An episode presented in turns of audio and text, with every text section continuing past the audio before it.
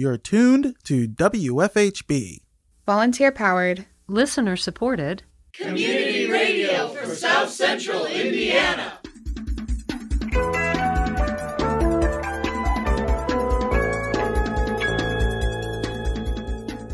Good afternoon. Reporting remotely for WFHB, this is Benedict Jones. And I'm Lucinda Larnock. This is the WFHB Local News for Thursday, April 8th, 2021. The report warns that a return to pre Trump era policies is not enough to protect health. Later in the program, we have the latest edition of our podcast, Prescription for Healthcare, a monthly segment dedicated to increasing the understanding of healthcare issues for the WFHB listening community through interviews with and commentary from medical and community experts. More coming up in today's feature report. Also, coming up in the next half hour, the Monroe County Board of Health made changes to the local COVID 19 regulations. More in today's headlines. But first, your local news brief.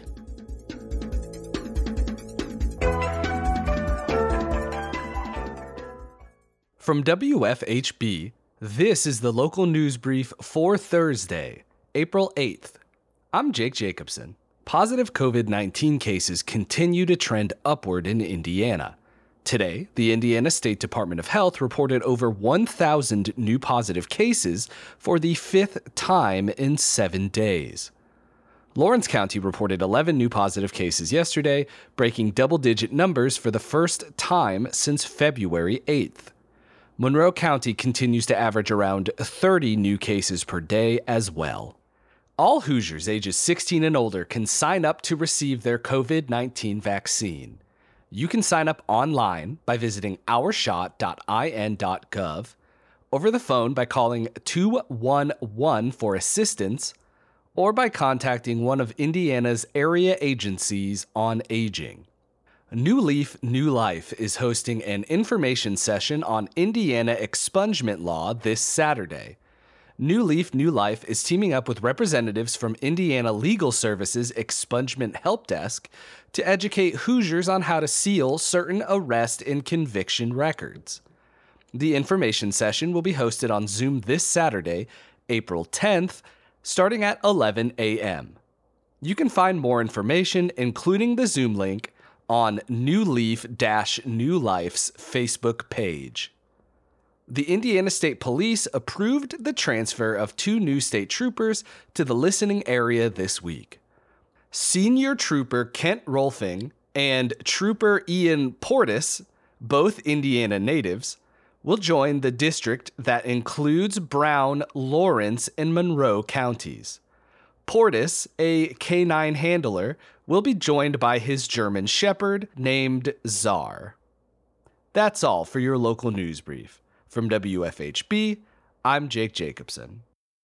The Monroe County Board of Health discussed changes to the COVID 19 regulations at their April 6 meeting.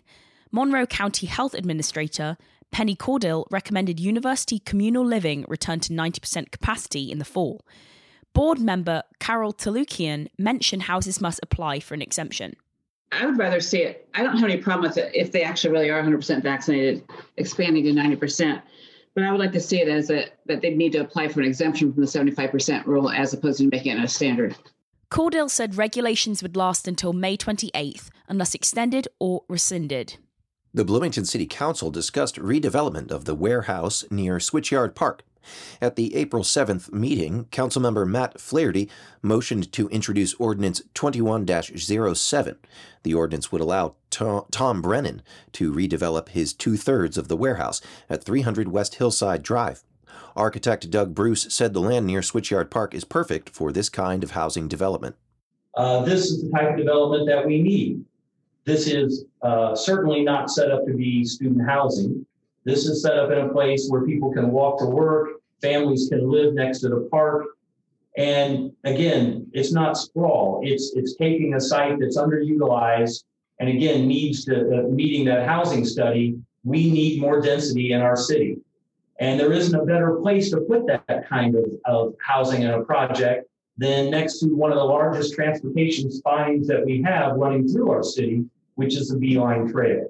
Michael McBride spoke on behalf of Storage Express, which owns the other third of the property. He said that while some of his concerns have been addressed, he is still unsure if two thirds of the warehouse can be safely demolished.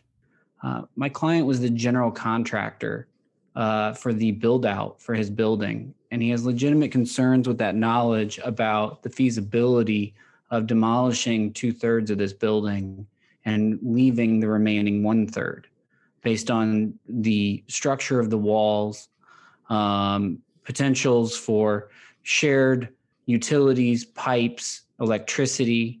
And we have not seen any structural engineer report at this point showing exactly what would be done.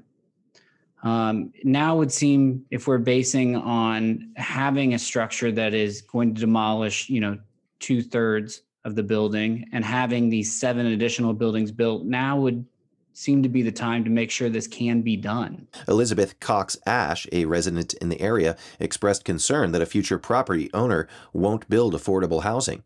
Council member Isabel Piedmont Smith clarified affordable housing is required under the ordinance.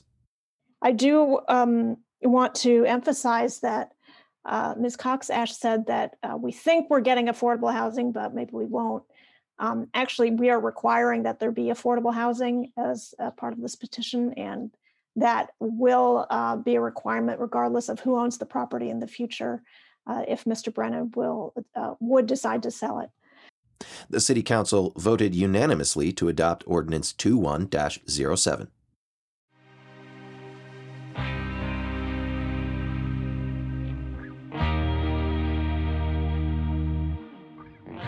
Now it's time for your feature reports. Up first, we have the April edition of Prescription for Healthcare, a podcast collaboration with Medicare for All, Indiana. Hosts Rob Stone and Karen Greenstone bring on expert sources to talk about all things healthcare. Today's guest is Steffi Woolhandler, a practicing primary care physician and distinguished professor of public health and health policy in the CUNY, School of Public Health at Hunter College.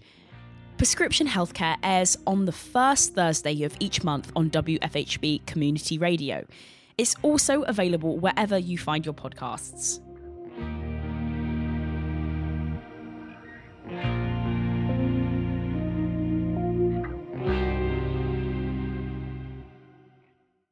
From Bloomington, Indiana, welcome to Prescription for Healthcare, sponsored by Medicare for All, Indiana, on WFHB Community Radio.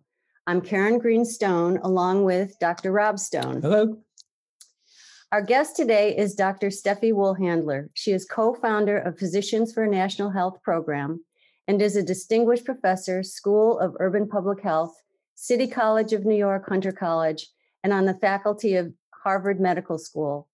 She is a member of the Lancet Commission on Public Policy and Health in the Trump era.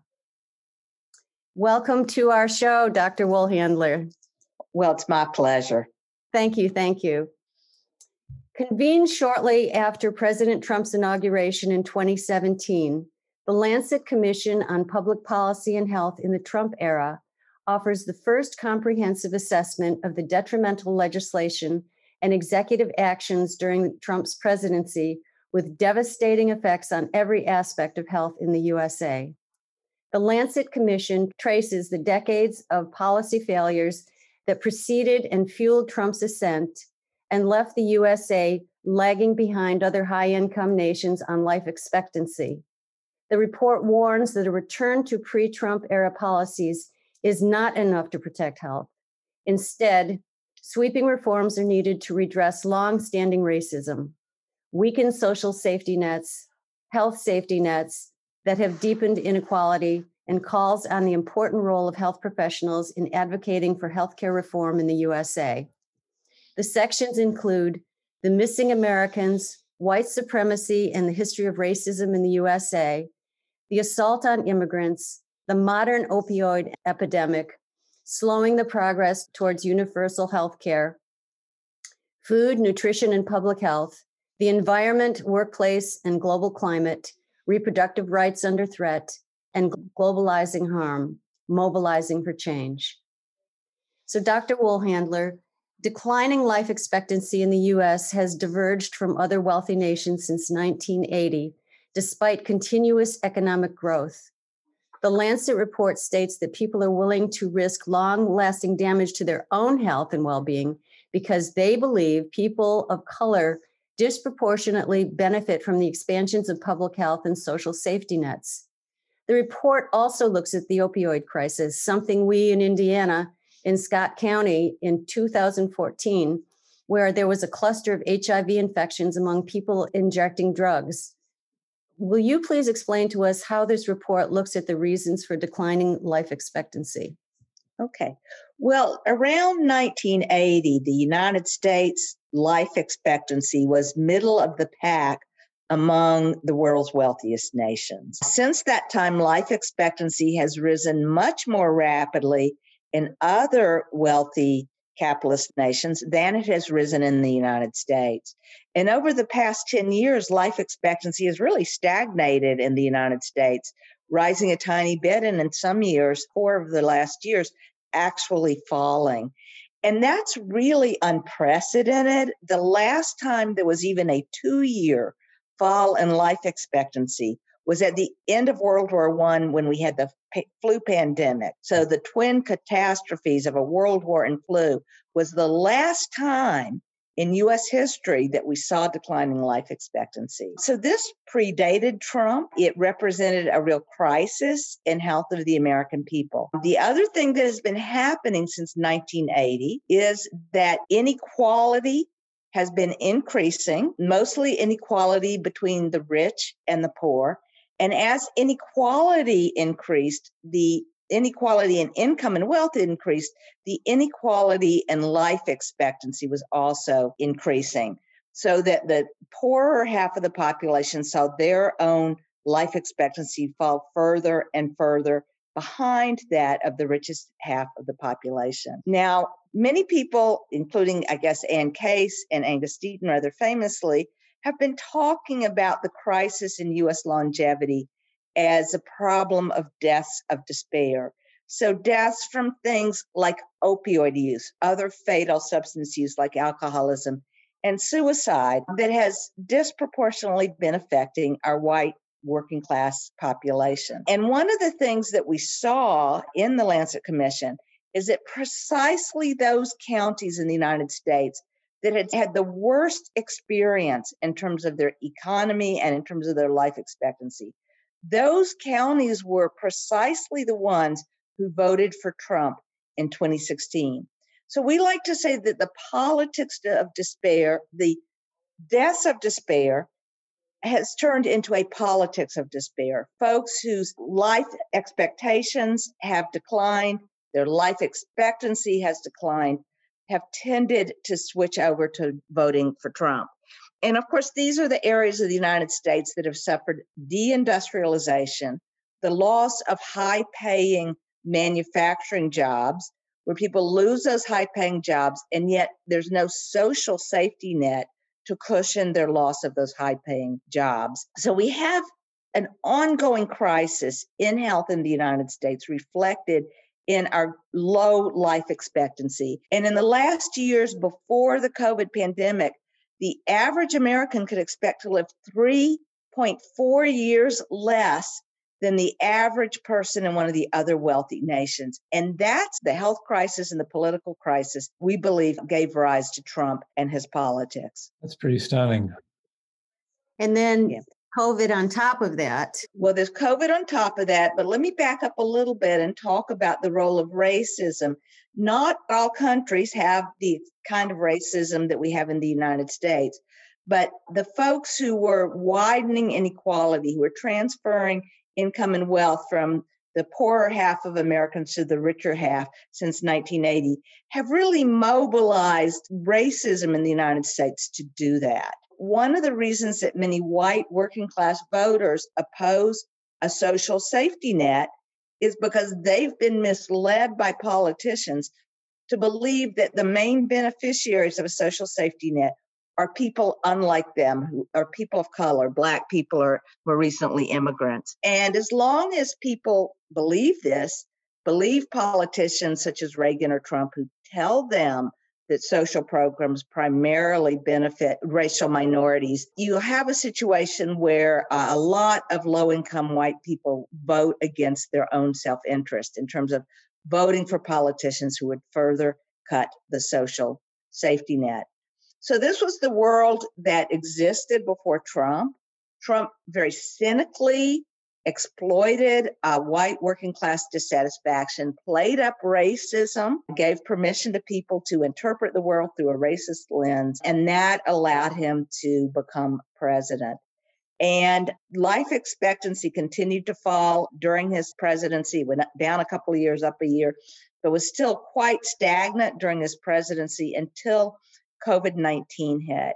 And COVID 19 has had a disproportionate effect on lower income people, many of them minorities, but lower income people generally. And Trump did not cause COVID 19 any more than he could have caused an earthquake. But what he did cause was for the United States to be completely unprepared for the pandemic. Once the pandemic hit, for the United States to respond really tepidly and impotently toward the pandemic and led to a tremendous unnecessary loss of life. So the Lancet Commission chose again to compare the death rates in the United States, in this case from COVID, to the death rates in other wealthy nations, the so called group of seven, other wealthy capitalist nations. And many of them didn't do so great, right? This is, includes France and Italy and the UK, who didn't do all that great themselves, as well as other nations like Germany, Japan, and Canada that did significantly better. Mm. But even compared to the relatively poor performance of many of these other developed nations, COVID death rates in the United States exceeded the average of other wealthy nations by more than 65%, meaning that death rates in the United States in 2020 were about 160,000 higher than they would have been if the US had just achieved the average. So we believe that Trump was a major factor in the excess death rates in the United States. Now, I mentioned that he had undermined pandemic preparedness. Early in his administration, there was a government shutdown that froze hiring at the CDC, the major federal disease fighting agency, the CDC. They froze hiring, leaving 700 positions vacant. Trump denounced science and scientists, called them part of the swamp so demoralizing our scientific workforce that 1,600 scientist, government scientist positions were left vacant during the Trump administration, including nearly half of all key science policy positions. Trump abolished the Pandemic Preparedness Office of the National Security Council, a cabinet level group that was supposed to prepare us for pandemics. So there was a tremendous weakening and demoralization of our public health workforce when the CDC had to pull their officer out of China. The CDC had for years kept a public health officer in China just to be a liaison with the Chinese scientists and Chinese disease fighting agencies. But of course, Trump pulled that out. Once the pandemic hit, Trump repeatedly downplayed it. He pretended it was some sort of racialized issue, calling it the Kung flu or the China virus, trying to blame China for what was in fact a worldwide pandemic. Said things like, oh, it's just going to disappear. There's 15 cases, soon there'll be zero. It's no worse than the flu. Politicized public health measures, simple public health measures like physical distancing when possible, mask wearing, said those were signs of weakness, that it was a democratic hoax. And consequently, a large share of the population was very slow to realize that this is a serious threat. And unfortunately, we still see people, often fairly poorly educated people, who believe that COVID 19 is not a threat. They shouldn't bother getting the vaccines or masking. But he held all sorts of political events where people didn't even wear masks where people are handshaking and hugging each other before vaccinations came around, and really was a vector, if you will, for misinformation about just how serious this threat was, what the simple measures were that could have contained it early, and consequently was really personally responsible for uh, at least 40% of the overall mortality last year. As I said, about 160,000 people who are dead who would otherwise be alive if Trump had handled this at just the average level for developed nations. Thank you to Dr. Steffi Woolhandler. This concludes part one of our interview with Dr. Steffi Woolhandler. Part two of our interview will be aired on Thursday, May 13th, as a feature of the Daily Local News on WFHB Community Radio. This is Karen Greenstone and Dr. Rob Stone for Prescription for Healthcare, sponsored by Medicare for All Indiana. To your good health, everyone, and please continue to wear a mask in public. Up next, we have a classic edition of Better Beware, your weekly consumer watchdog segment, hosted and produced by our very own Richard Fish.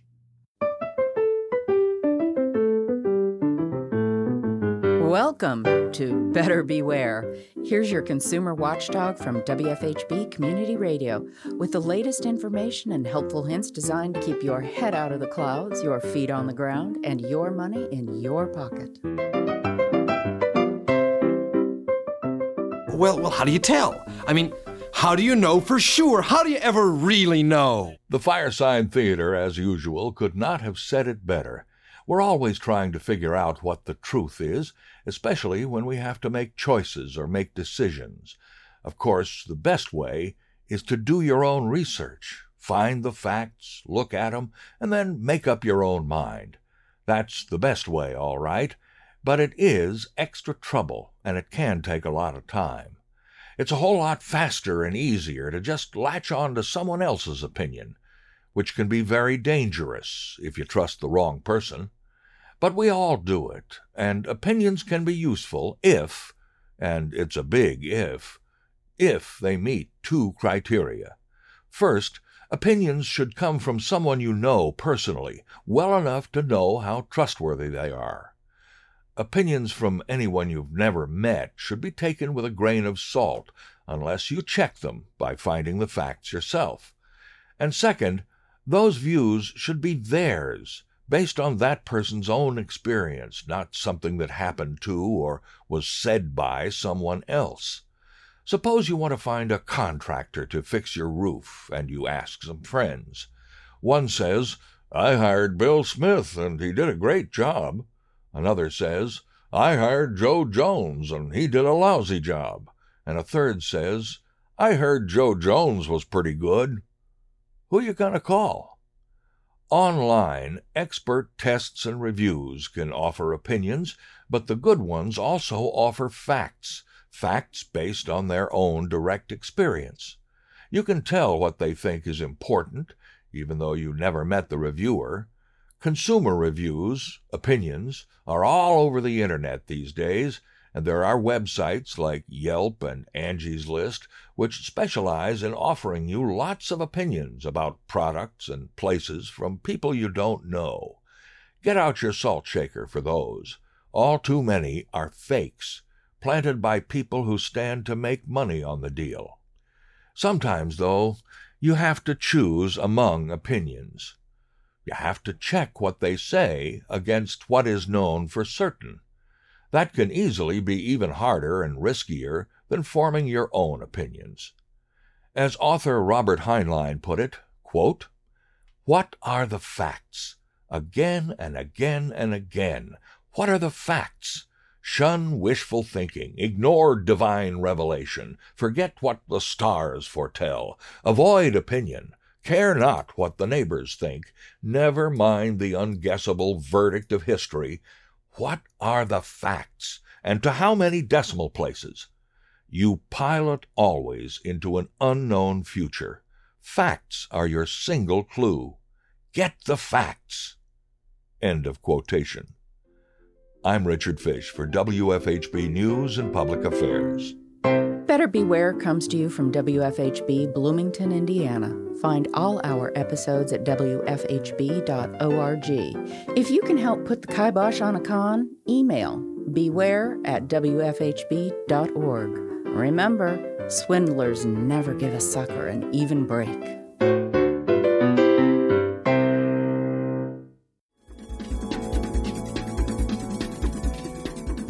You've been listening to the WFHB Local News. Today's headlines were written by Jake Jacobson and Sydney Foreman in partnership with CATS, Community Access Television Services. Our feature was produced by Dr. Rob Stone and Karen Green Stone, with help from Cade Young. Better Beware is produced by Richard Fish. Our theme music is provided by Mark Bingham and the Social Climbers.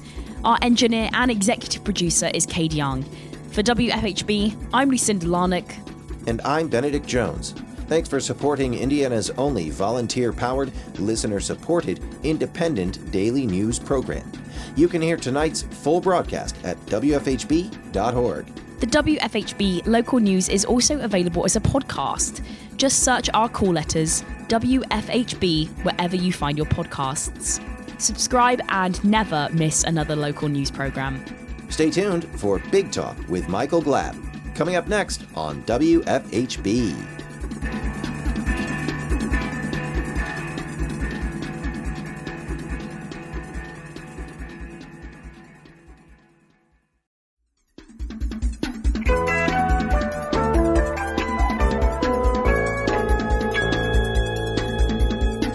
You've been listening to the WFHB local news on WFHB Community Radio.